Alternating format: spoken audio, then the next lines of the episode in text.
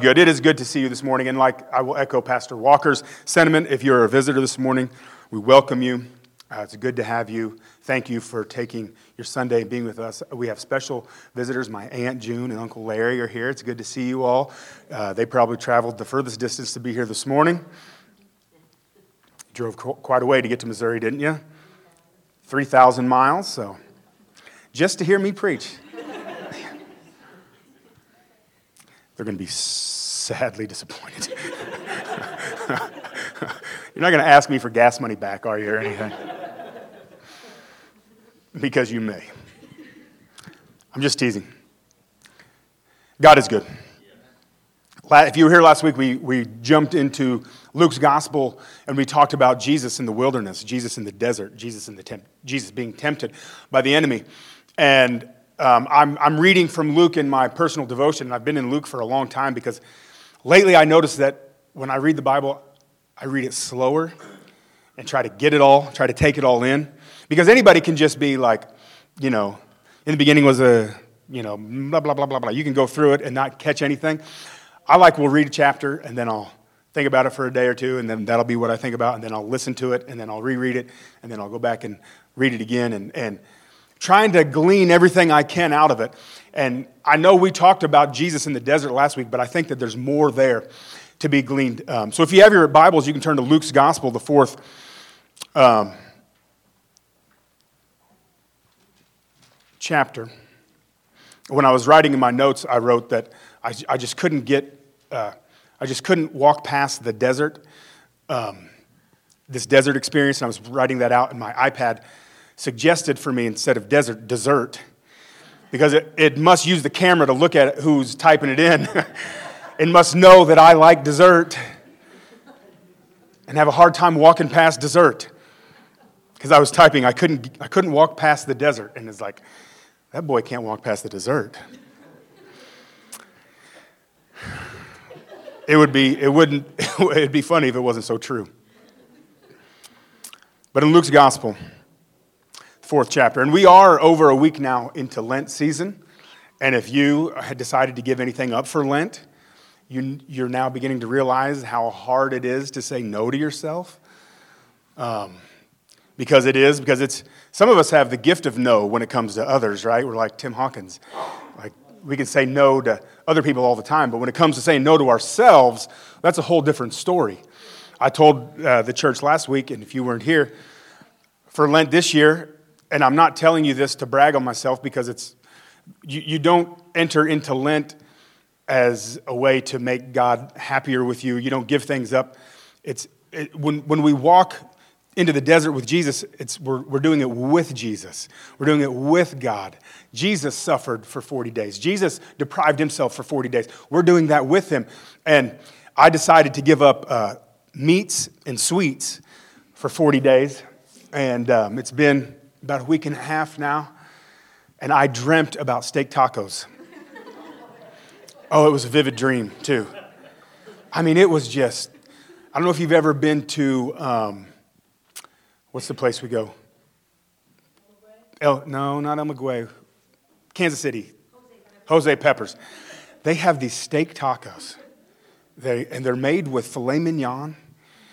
Oh, now, they don't compare to Oscar steak tacos, but I don't get to have those very often. But uh, this is in my dream, it was these steak tacos. And it was so vivid. And they tasted so good. But we're beginning to realize if we give stuff up, how hard it is to say no to ourselves, right? And we begin to appreciate Jesus going 40 days with no food in the desert.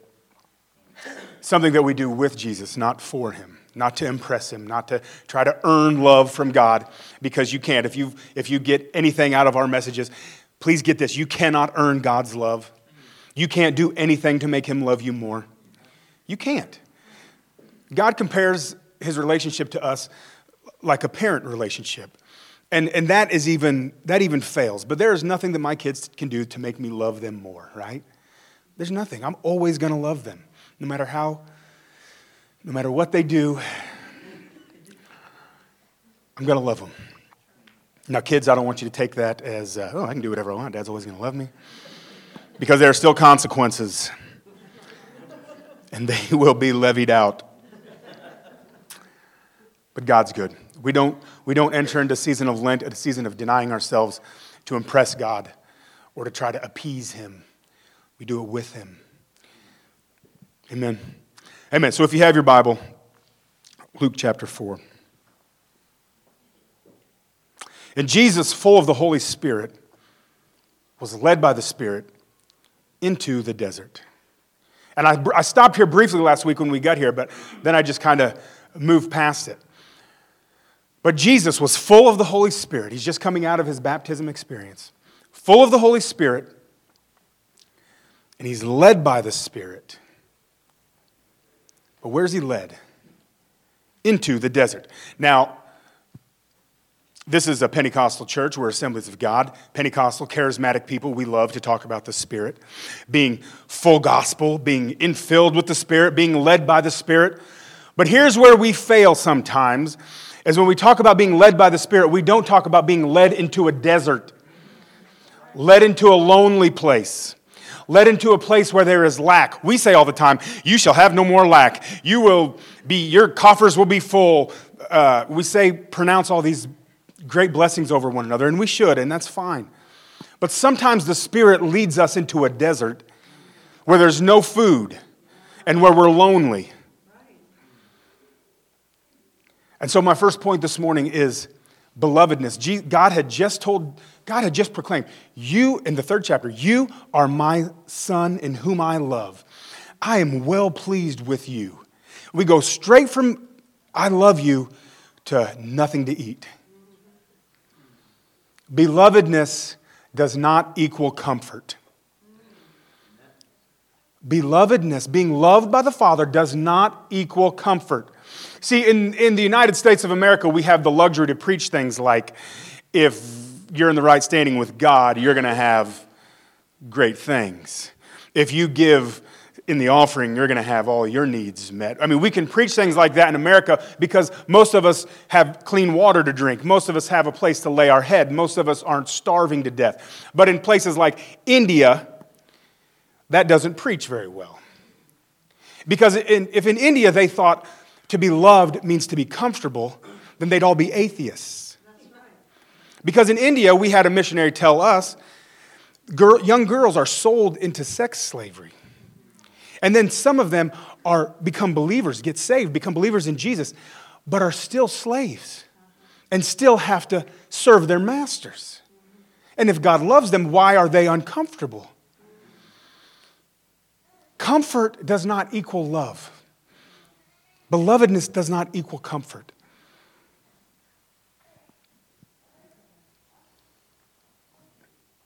Just because you're uncomfortable doesn't mean you're not loved. Just because things aren't going well doesn't mean God doesn't love you. Just because things are hard doesn't mean God doesn't love you just as much as He loves the people in the penthouse who have, uh, you know, everything catered to their every want and need. Belovedness does not equal comfort. We make the mistake and falsely, falsely and sinfully assume that God's love for us leads to comfort.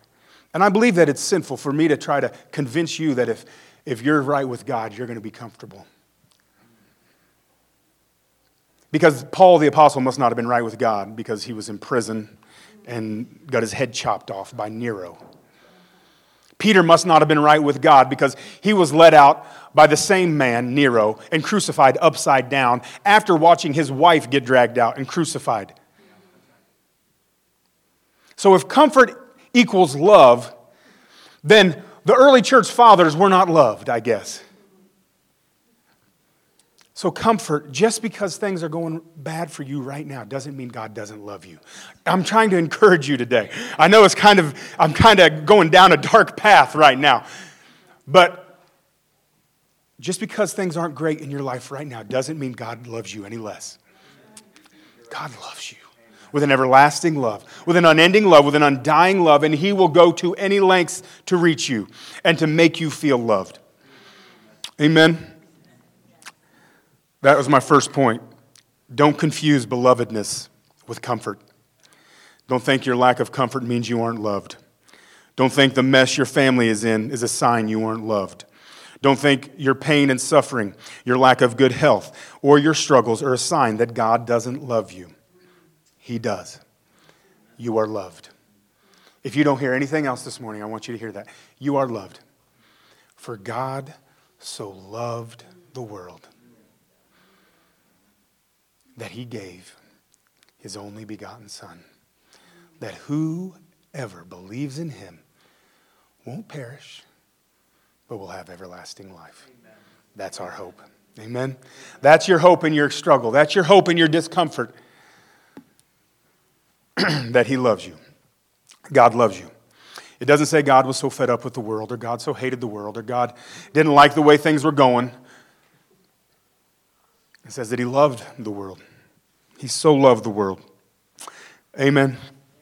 Amen. Get that this morning. God loves you. Even if things aren't great, God loves you. God loves you. My second point it comes from the temptation of Jesus. And last week we kind of jumped into the, the temptations, or two of them at least. We didn't really even have time for the third because sometimes I go on. But we get from Hebrews, and Hebrews, the writer of Hebrews, we're not told who the writer of Hebrews is. Some assume that it's Paul because he mentions Timothy in his farewell. Some, some assume, I've heard some say that it's, it's a former high priest who became a believer.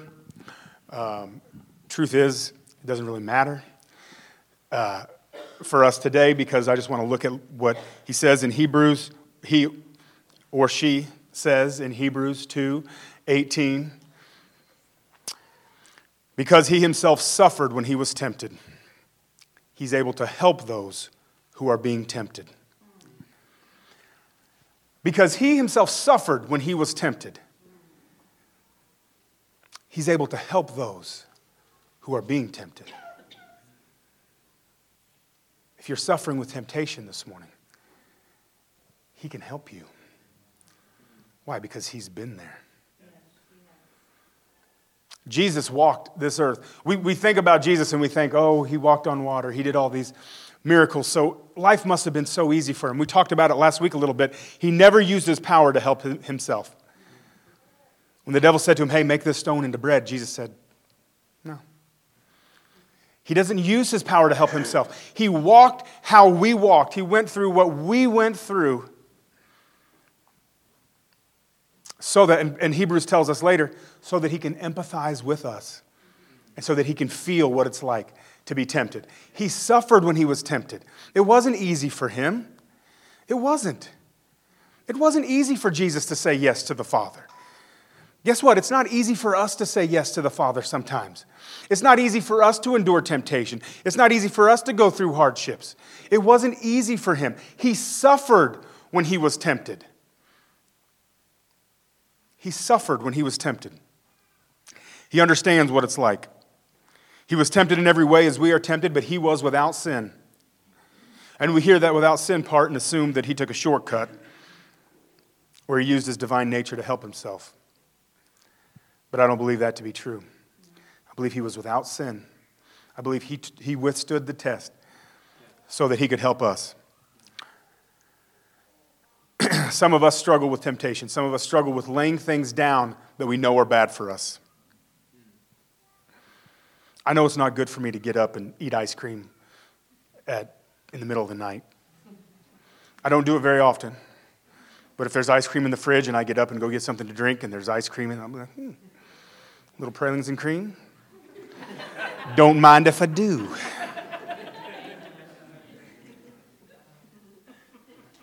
I'm using that as, yes, that's technically not very good for me to eat in the middle of the night like that. But some of us are tempted by things that are much worse for us than that. Some of us are tempted by things that are wor- much worse for our families than that, that are much worse for our bodies, much worse for our communities. He was in every way tempted, as we are.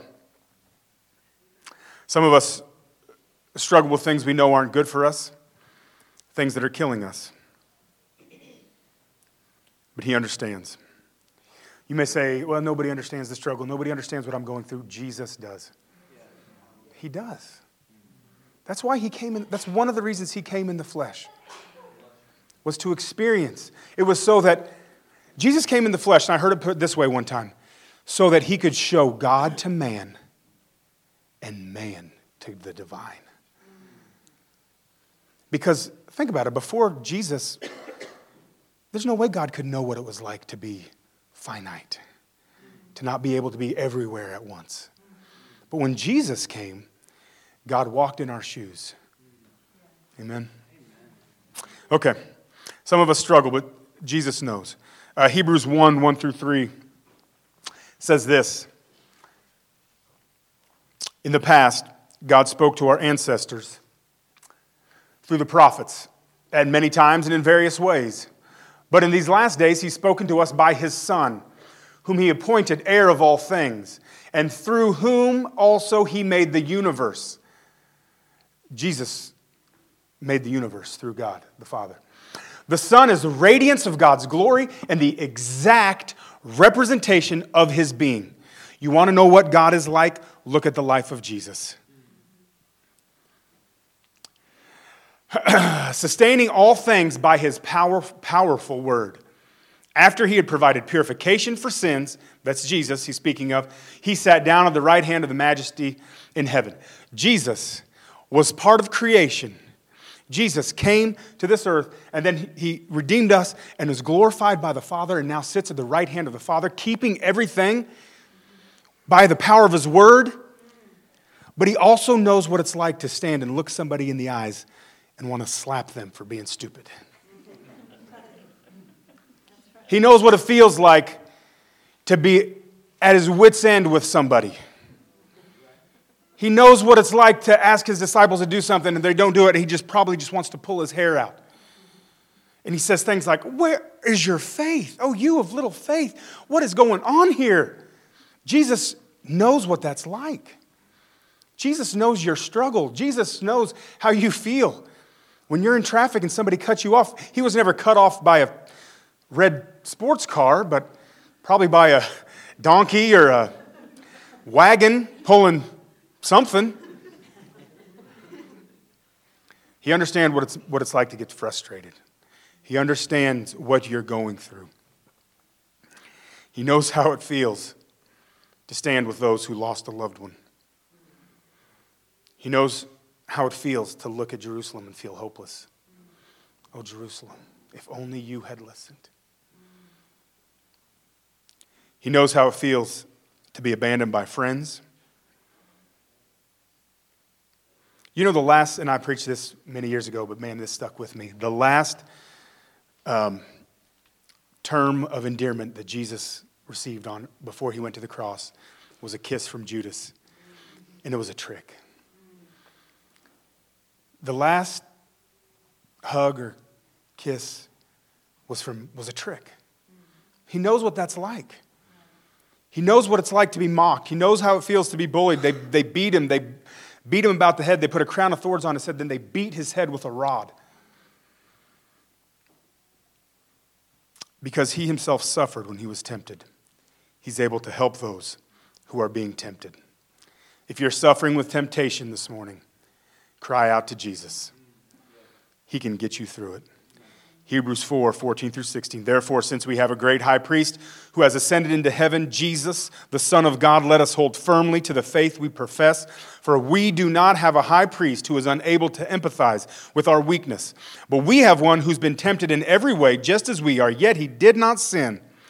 Let us then approach God's throne of grace with confidence. King James says, with boldness, so that we may receive mercy and find grace to help us in our time of need. Because Jesus suffered when he was tempted, he's going to give grace to us when we're tempted. Aren't you thankful for that? You might be going through temptation, you might be going through a hard time and think there's no way out, there's no help for me. Jesus is here. Jesus is your help. Amen? Because he was tempted, because he suffered, he understands our suffering. Amen. Amen. That's my second point is Jesus suffered when he was tempted. It wasn't easy peasy. It wasn't, okay, disciples, I'm going to run out and take care of this uh, 40 days in the desert. I'll be right back. Then we're going to start my ministry. We're going to go to a wedding. We're going to have a party at the wedding. Then we're really going to get things. kicked off, gonna start healing folk. No, it was, it was a struggle. Amen. Jesus is led into the wilderness. I, ran, I read a commentary on, on the Gospel of Luke. And um,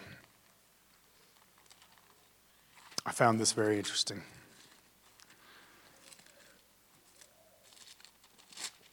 Okay, so if, if you know much about the ministry of Jesus, you know he was baptized, then he went into the desert, then he began his ministry. Um, well, his, after his baptism in Luke, the third chapter, we have um, when all the people were being baptized, Jesus was baptized too. He was praying, heaven was opened, and the Holy Spirit descended on him in bodily form like a dove. And a voice came from heaven said, You are my son, whom I love and I am well pleased. And if you stop there, because that's the end of the quotes, and, and then the rest is narration by, by Luke, the physician.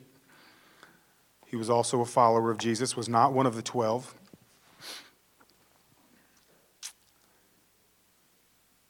So Luke narrates from there all the way to 4 3. So Jesus, the Father says, This is my Son in whom I'm well pleased.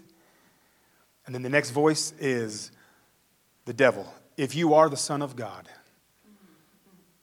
Jesus says, This is my Son in whom I'm well pleased. The Spirit takes uh, Jesus into the wilderness, and the next voice Jesus hears is the devil.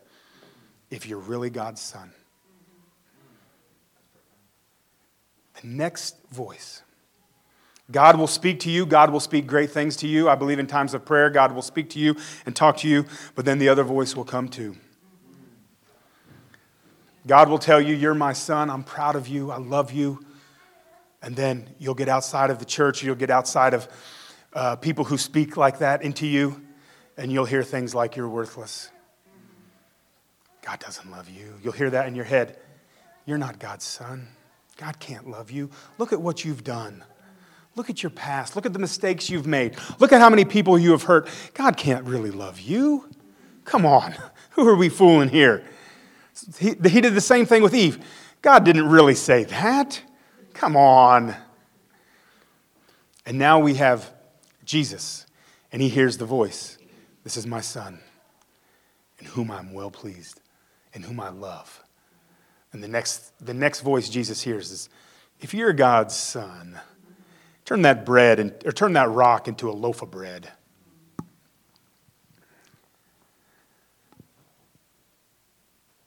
We will hear the voice of God, but there will, there will be competing voices that will try to distract us and deter us.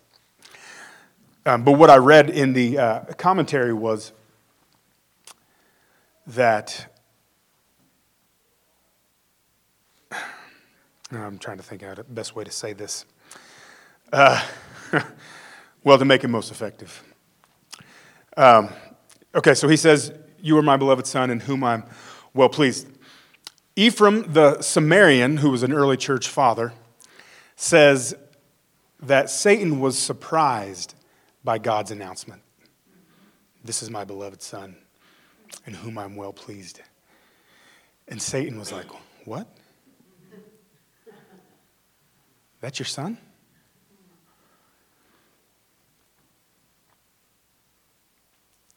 Because Satan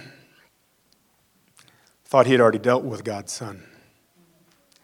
If you read the, the lineage of, uh, and the commentary said that Luke puts, puts the stories in a profound order that we often miss. That he gives Jesus baptism, then he gives the genealogy of Jesus. And the genealogy of Jesus, uh, this is very interesting to me. It says, um, he was the son, Jesus, so it was thought, of Joseph. Joseph was the son of Heli, the son of Matthat, the son of Levi, the son of Melchi, the son of Janiah, the son of Joseph, the son of Matthias, the son of Amos, the son of Nahum, the son of Esli, the son of some other guys, the son of, weird name, long, long, long way, um, let's see. Oh, the son of Judah. There's a name you might know. The son of Jacob, the son of Isaac, the son of Abraham, the son of Terah, the son of Nahor, the son of Serug, the son of, I don't know, the son of Peleg, the son of Arphaxad, the son of Shem. Well, Shem must not have liked that kid, huh? What should we call him? Arphaxad. Are you sure? I was thinking John. the son of Shem, the son of Noah, the son of Lamech, the son of Methuselah. All of you Bible trivia people know Methuselah was the oldest man in your Bible. The son of Enoch, who was not because God took him. The son of Jared. Oh, she, he went to Jared. Not that Jared. The son of Mahalaleel, the son of Canaan, the son of Enosh, the son of Seth, the son of Adam, the son of God. Satan hears God say, This is my son in whom I'm well pleased. And the devil thinks, according to Ephraim the Sumerian, I've already dealt with God's son. I've already defeated God's son. Who is this? Claiming sonship of God. Just in a, chap- a chapter earlier, when Jesus gets lost, you remember Jesus is lost, his parents lose him.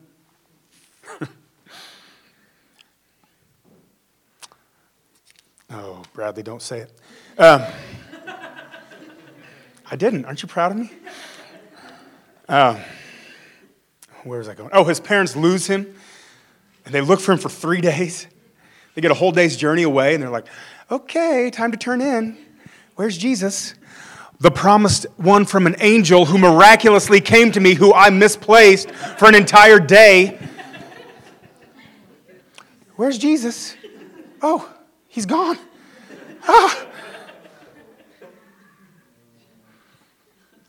They finally catch up to him, and Mary's not happy with him. She's like, We have been searching everywhere for you. You, were, you don't know what you've done to your father and I. And Jesus says to her, don't you know I must be in my Father's house? Jesus knew that he was God's son. I must be in my Father's house. But then, kids, just so you don't get tempted to talk back to your parents when they get after you, right after that it says, And then he followed them and obeyed them. And then he grew and waxed strong in the Lord. So, don't be, when I Miles, when I question you, I don't want to hear, well, you know, the Lord has instructed me.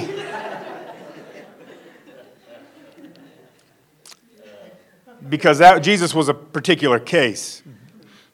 Jesus is going to instruct me to how to deal with you, not you how to deal with me. Okay. Sorry, Miles, I don't know why that, where that came from. So, what Ephraim suggests then is instead of Satan being in the know about everything, is that he's completely caught off guard by the working of the Holy Spirit. Because I, I mentioned it last week, we, we, we give powers to the devil that he doesn't have. He's not everywhere at once. He's not, he doesn't have the attributes of God according to Scripture, he's an angel. Hebrews plainly tells us in the first chapter that Jesus uh, is much higher than the angels. Like the whole first chapter of Hebrews, I was like, okay, enough about the angels. But then I thought when I was reading, I thought, well, maybe in the church he was writing to, they were worshiping angels or something. I don't know. But the devil thinks he's already dealt with God's son. The devil's confused. He's beaten God's son already. He already has the victory over mankind. They are forever under his rule. They are forever destined to destroy one another, like Cain does to Abel. They are forever destined for war and for violence and hatred and bitterness. They are forever uh, not concerned for their brother. Am I my brother's keeper?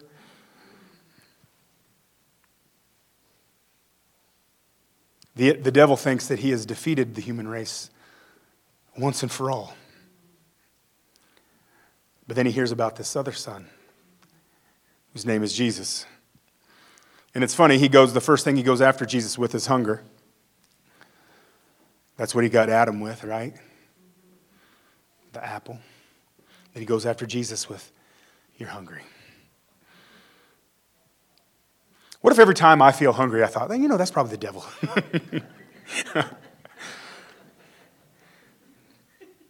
Maybe my summer clothes wouldn't be so snug when I tried to put them on after a long winter. Sorry, that wasn't in my notes about that devil and hunger. what was I saying? Oh, he goes after Jesus with hunger.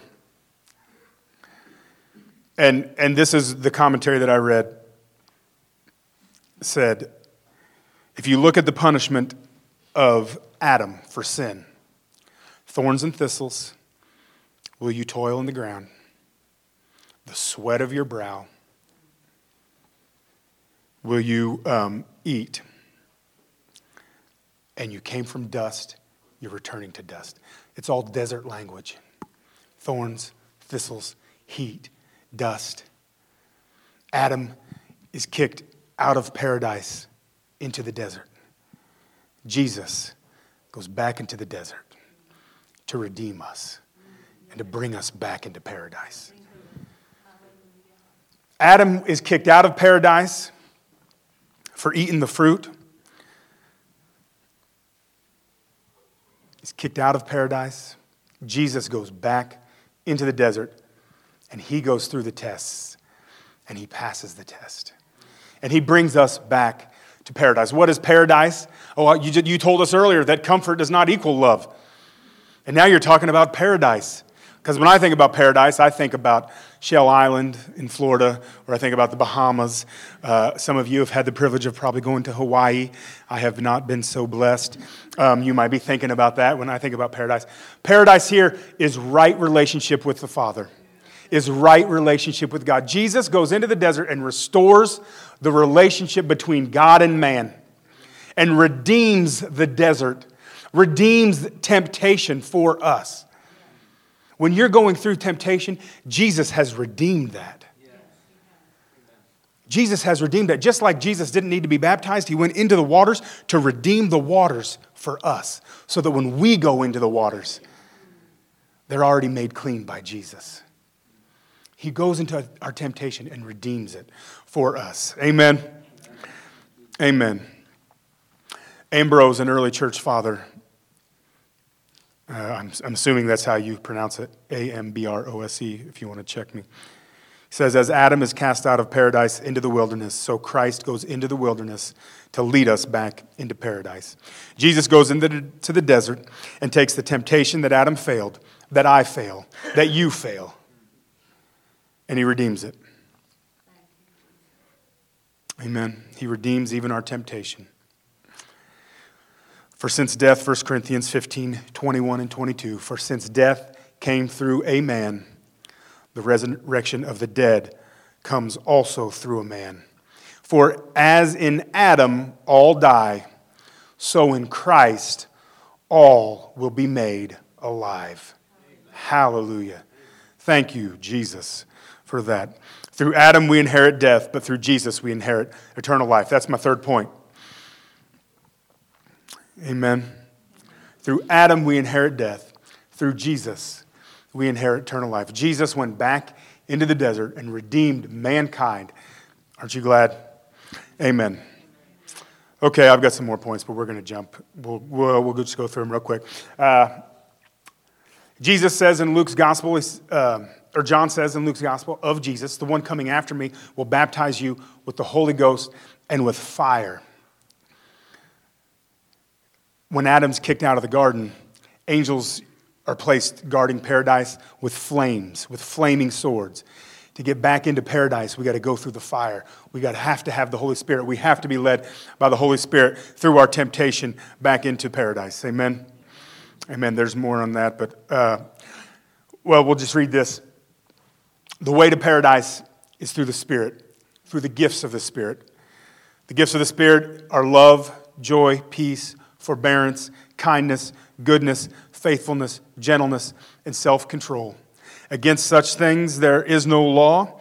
Those who belong to Christ have crucified the flesh with its passions and desires. Since we live by the Spirit, let us keep in step with the Spirit. How do you want to know if you're walking by the Spirit? Do you exhibit these things in your life?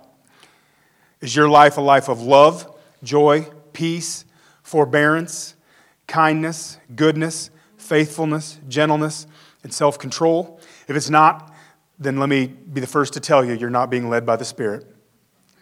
If your life is a life of vengeance and revenge and, oh, they did that to me, they don't know who they're messing with. Mm hmm. You're barking up the wrong tree. Because I'm going to cloud up and rain on somebody. If that's the way you live your life, you can live your life that way. But don't pretend to be a Christian. In fact, don't tell people that you're a Christian. In fact, if you live your life that way, don't tell people you come to this church because I don't want them to know. But if, you, if, if you're led by the Spirit and you, your life is a life of love and joy and peace and forbearance and kindness and goodness and faithfulness and gentleness and self control, well, then tell everybody hey, come to the river. If you want to, this leads figuratively and literally, life like this leads to paradise. It will lead to, to, to right relationship with God, but it will also lead to a better life here on earth. A life led by love. Okay, I said I was going to move fast. Um, the Spirit will lead us just like it led Christ to places. okay, so that was, that was one of my points. We need the Holy Spirit. And this next point could be a whole sermon into itself, so I'm just going to read the things. The Spirit will lead us as it led Christ to places where there are no food, to places where there are abuses of power, and to places where the scripture is being manipulated. And he will lead us there to make things right. Last week I talked about how the devil, how the devil uses scripture to manipulate other people. If you're the son of God, throw yourself down. Because doesn't it say in Psalms 91 that he will catch you lest you dash your foot against a stone? The enemy uses scripture to try to manipulate people. He did then and he still does. But the Spirit, if we're led by the Spirit, we'll be led to places where there's no food. And when we're led there, we're going to give out bread. And He's going to lead us to places where there's abuses of power. And when we're led there, we're going to bring justice. And the scripture or the, the spirit will lead us to places where the scripture is being manipulated. And when we're brought there, we'll make those wrongs right. Amen. Amen. So I'll close. Belovedness should not be confused with comfort. I'm going to ask um, Walker and Isaac if they'll grab the communion. We're going to take communion together this morning. If you're a visitor and you don't feel don't know how we do communion? We have open communion in this church. Jesus offered communion to all those at the table, even to the ones who were about to deny him, even to the ones who were about to run. And they all did. They all ran. They all failed. We're all going to fail. But Jesus still offers us the cup. So we're going to take communion together, but as we do, um, I'm going to ask, yeah, Hannah and Jesse if they want to come play something.